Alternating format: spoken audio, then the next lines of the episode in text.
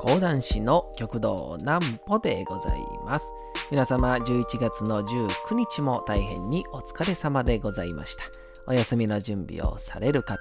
もう寝るよという方そんな方々の寝るおともに寝落ちをしていただこうという講談師極道南歩の南歩ちゃんのおやすみラジオ。このラジオは毎週月曜日から木曜の24時から音声アプリサウンドクラウド、Spotify、Amazon Music、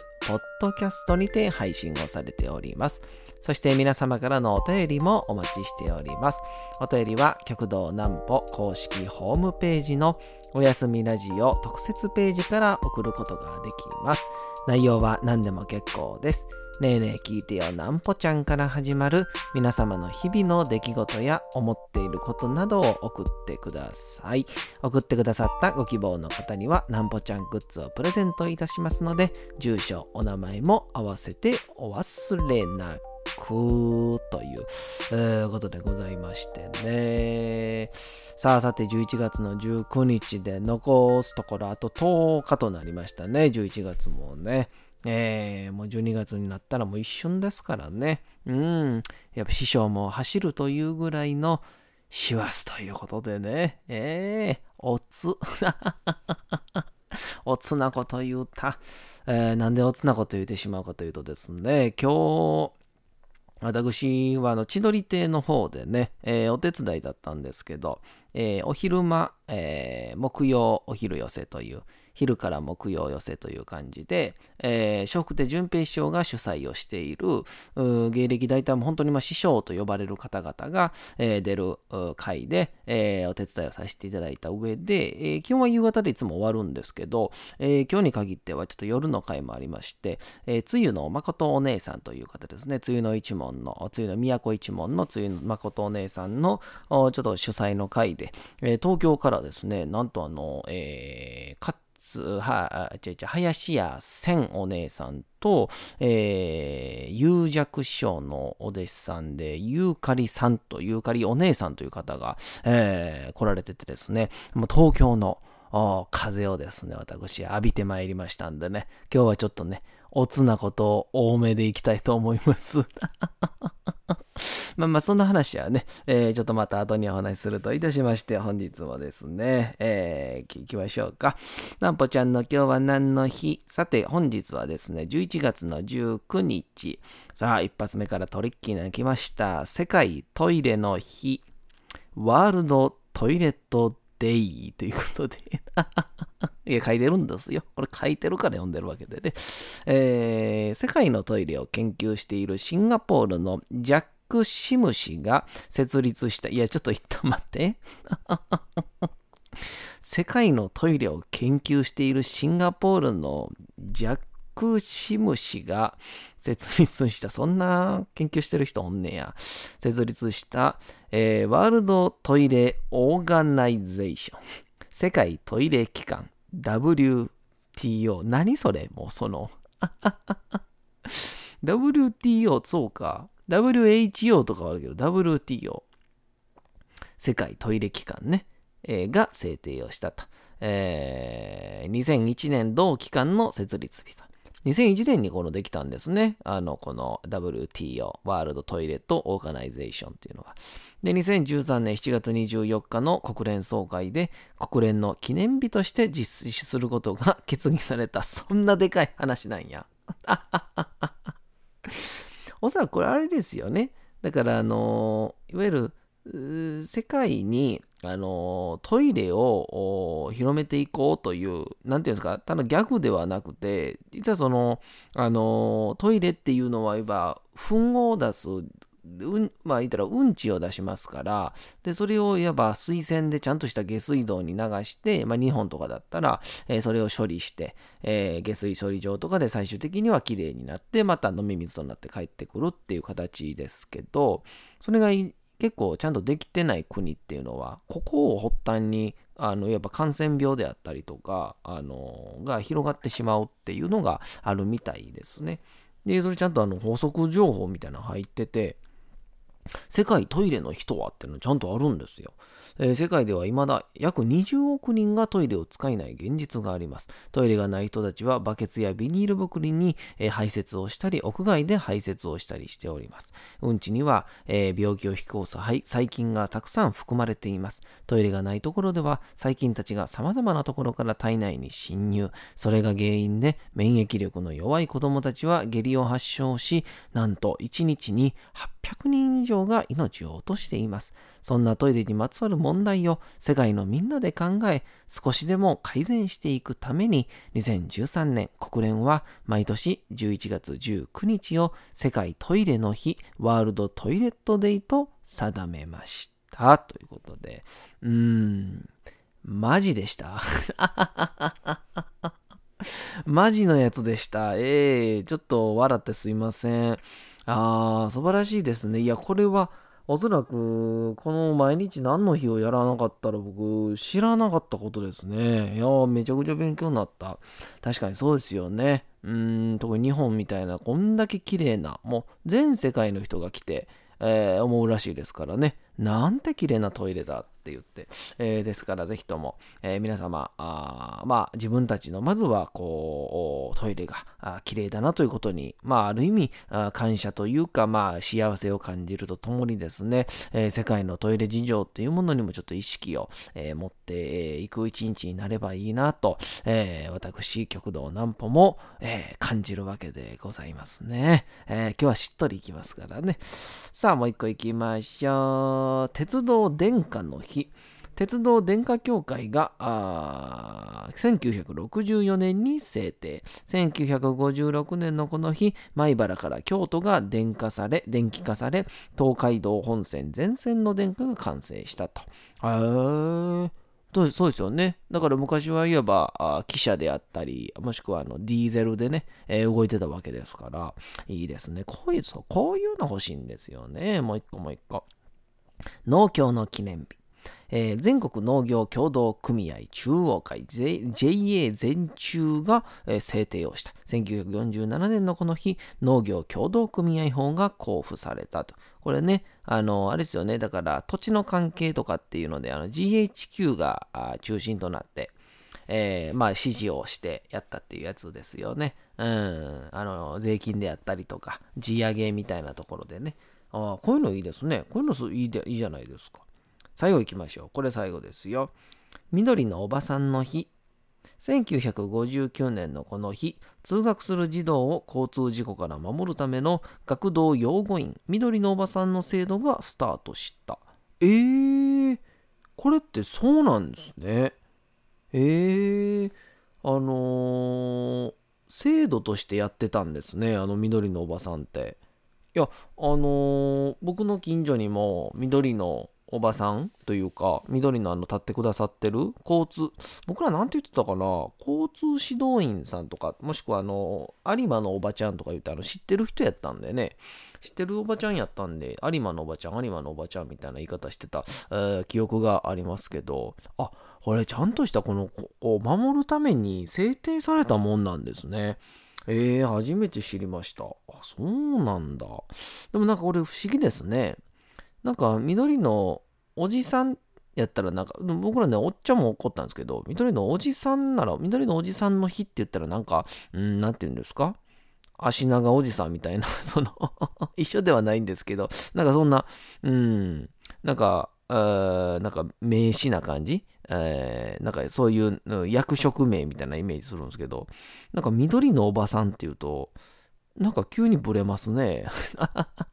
いや、その、確かに、僕の今住んでる近所で毎朝立ってらっしゃる方々も皆さんね、えー、おばさまなんですよね。うん。女性なんですよ。まあ、おばちゃんですよ。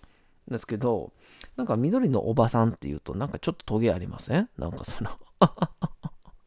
あの、でも、いや、なんやろな。他になんか言い方あんのかな？うん。まあ、交通指導員さんでしょ？でも女性を指すとなるとなんやろな。うん。えー、緑のマダム。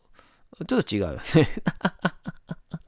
それ緑色の服買いすぎてるマダムの話やもんな。緑のおばさん。緑のおばさま。俺も違うもんな。とにかく緑のおばさまかな緑のおばさまやとなんか、うん、交通指導してるような、えー、イメージがしますけどね。僕らはまあ、あのー、交通指導のおばちゃん、おっちゃんって言ってましたけども、えー、ああいう方々がね、守っていただいてるから、え僕たちも安全に、え登下校ができてたんだなと、改めて思うばかりでございますけども、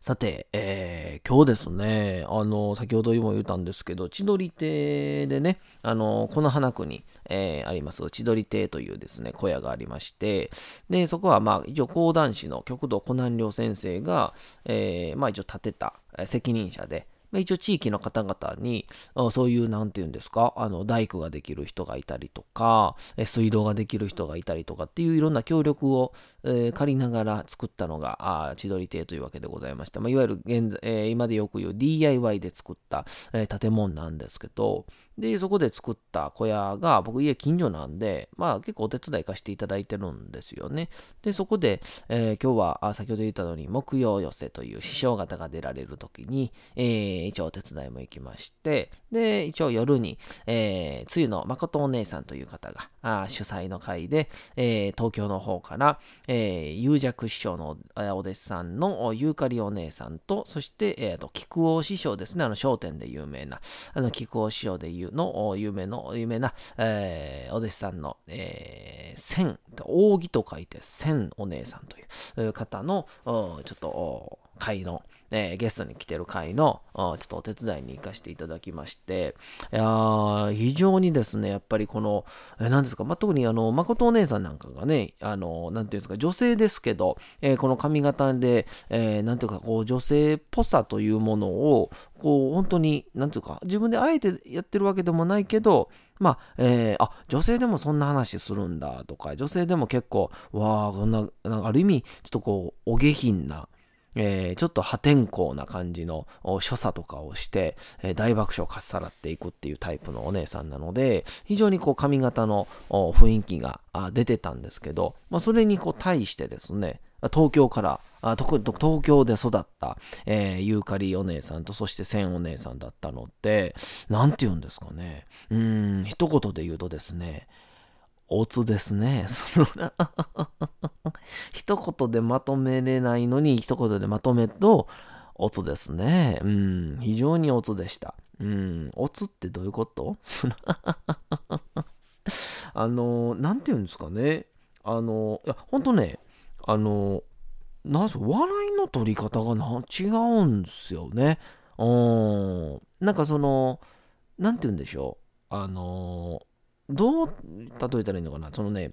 関西のこう、髪型のね、こうあの先輩、諸先輩方のこう笑いの取り方って、あのー、もう、笑い取るぞっていうところね、ブワーンって声張るんですよ。な基本的に。あんま引きの笑いってないんですよね。うん、だから例えばわかんないですけど、あの、まあ、すごい、まあ、ベターな感じで行くとですよ、なんかその、えー、今回コロナになりましてですね、えー、実はこれ、あのー、国がね、え実はこのコロナを対応対策する、えコロナにこう対抗する手法をですね、実は1個だけね、皆さんにね、まだね、公表してないのがあるんですよ。それ何かというとですね、落語を聞くということなんですよ、みたいな感じのね、こう、バーンとこう、おもろいやろみたいな、笑えみたいな感じの、そんな感じのイメージなんですよね。うん、このイメージが合ってるかわかんないですけど。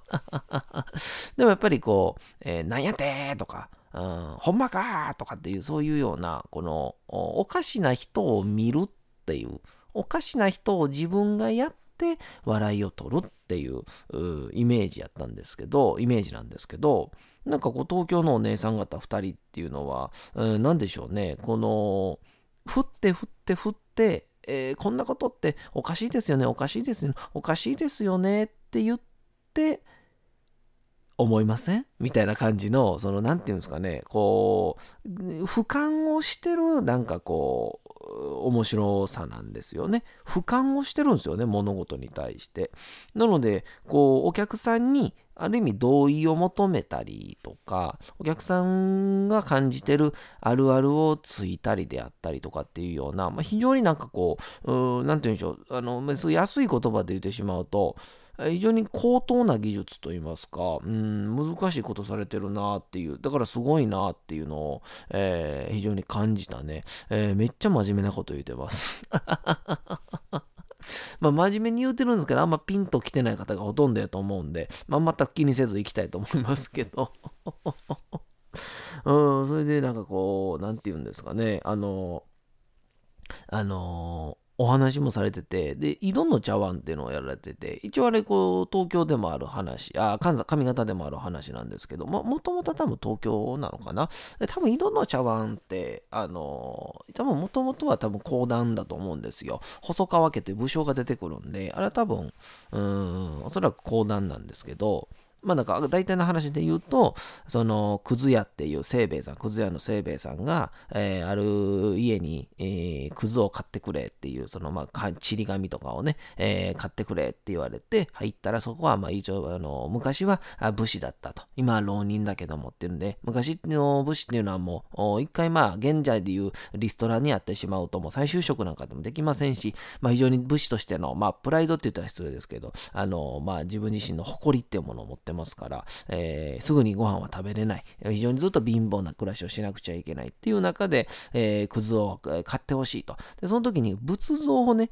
もしよかったらこれも買ってくれないか。で、清兵衛さん、この仏像の見る目利きはできないから一回断るんですけど、どうしてもって言うんでって言って、その仏像を一回こう、200文で買うんですよね。そしたら、たまたまぐーって歩いてたら、あの、細川家、当時の大名の細川家の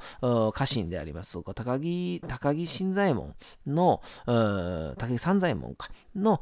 家の前でその仏像を、それちょっとうちで買おうか、みたいな。ってなってきて、その仏像を買うて、で、その仏像をこう、きれいきれいきれいって言って、こうやってこすってたら、中からなんと、あの、小判がドサーッと出てきて、で、その小判を高木新左衛門が、いや、これは、もし私は仏像を買ったんだと。小判を買ったわけじゃない。で、この小判は、この先ほどのその持ち主のもとに返しなさい。ああ、そうですか、律儀な方ですね。って言って持って帰るんですけど、先ほど言った通り、武士っていうのはプライドを持ってますから、いやいや、そんな、私は仏像を売ったんだと。ましてやご先祖様が残したそんな小判、もらえるわけがない。そこを裏切ったんだ、もらえるわけがないって言って追い返される中で、2つの場所をずっとこのくず屋の清兵衛さんがむちゃくちゃ行き来するっていう話なんですけど、めっちゃ適当に話しましたけど、っていう、そういうあの井戸の茶碗っていうね、えー、まあ、この後でなんで井戸の茶碗っていうタイトルがつくかっていうのがまたわかるんでね、また劇場とかで、あまあ、寄せとかであ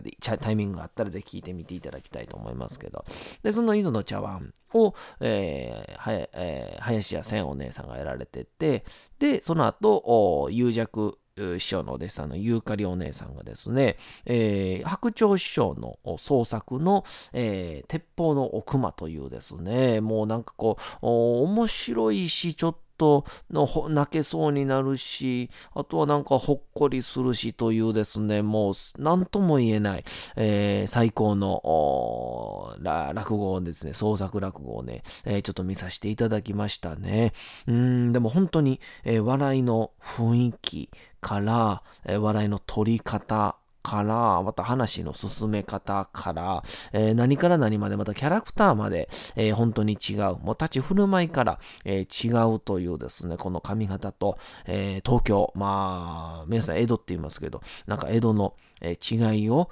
非常に見せつけられた、えそんなあ今日のお手伝いでございましたけどね。うーん、ほざいたなぁ。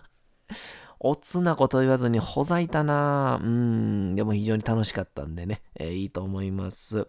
だからぜひともね、今後はあのー東京の、落語家さんとかね、たまに交流させていただくことあるんで、えー、ぜひとも東京の講談のね、えー、方々となんか交流する機会があれば、なんか嬉しいのになぁとも思ったりしますんでね、えー、そんなんがいつか来ればいいなぁなんて、えー、思ったりもしております。えー、そんなわけでございましてね、えー、またあ今日が終わって、また来週の月曜日でございますけども、それにめがけて、えー、そろそろですね、えー、クライマックスに近づいてまいりました。あちらのコーナーに行きたいと思います。それでは、お次のコーナーに行きましょう。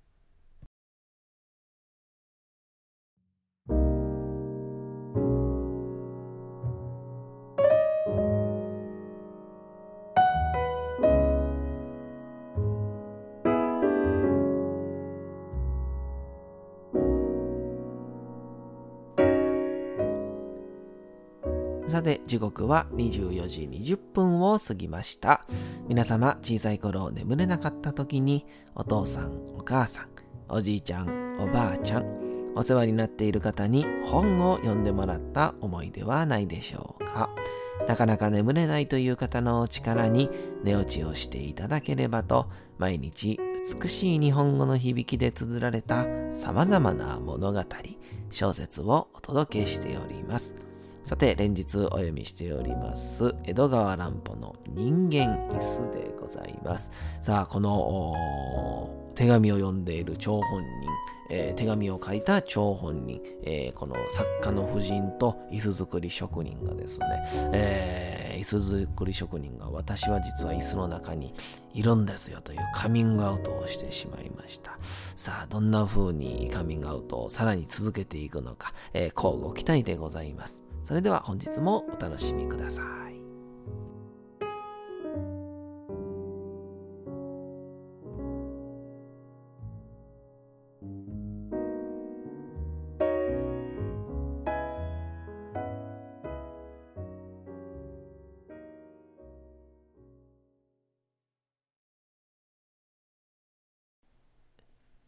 人間椅子江戸川乱歩彼女は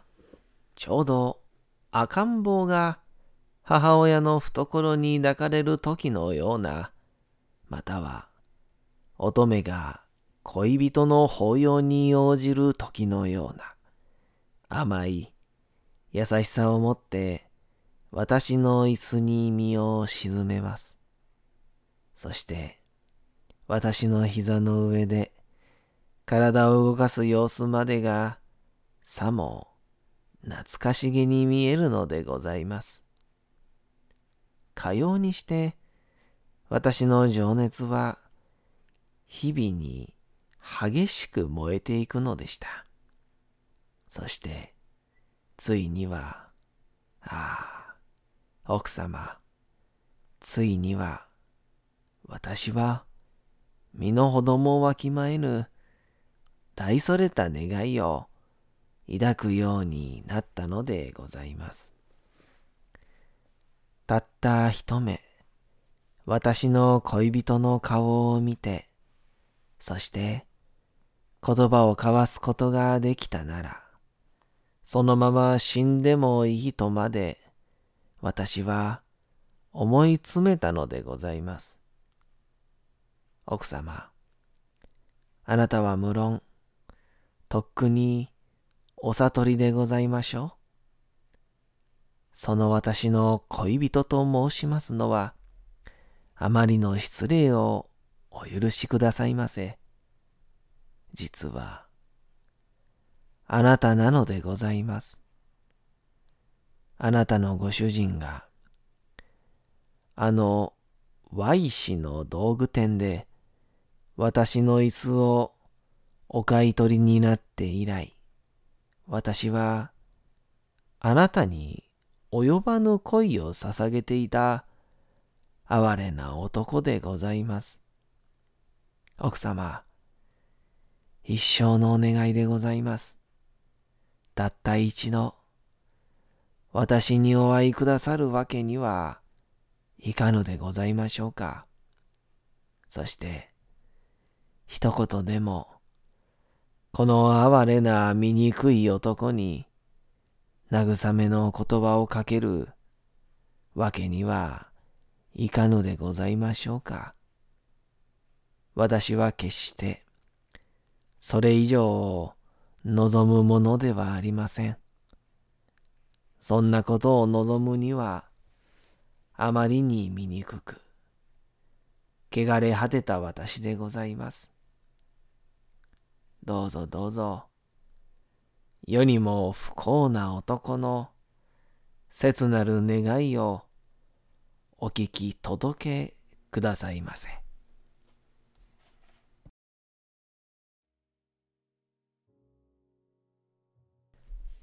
さて本日もお送りしてきましたなんぽちゃんのおやすみラジオ改めてにはなりますがこのラジオは毎週月曜日から木曜日の24時から音声アプリサウンドクラウド Spotify Amazon Music Podcast にて配信をされておりますまた金曜日24時からは極道南歩の YouTube チャンネルにておやすみラジオとは打って変わってなんぽちゃんの夜更かししちゃっていいじゃないと題したライブ生配信を行っております。チャット機能などのコメントもいただきながらの生配信ですので、ぜひともお越しください。そして皆様からのお便りをお待ちしております。お便りは極道南歩公式ホームページのおやすみラジオ特設ページから送ることができます。内容は何でも結構です。ねえねえ聞いてよなんぽちゃんから始まる皆様の日々の出来事や思っていることなどを送ってください。送ってくださったご希望の方にはなんぽちゃんグッズをプレゼントしますので、住所、お名前もお忘れなく。お休み配信、YouTube ともどもにチャンネル登録をよろしくお願いいたします。さて、というわけでございまして、11月の19日も大変にお疲れ様でございました。明日も皆さん、街のどこかでともどもに頑張って、夜にまたお会いをいたしましょう。なんぽちゃんのおやすみラジオでございました。それでは皆さん、おやすみなさい。すやすやすやー。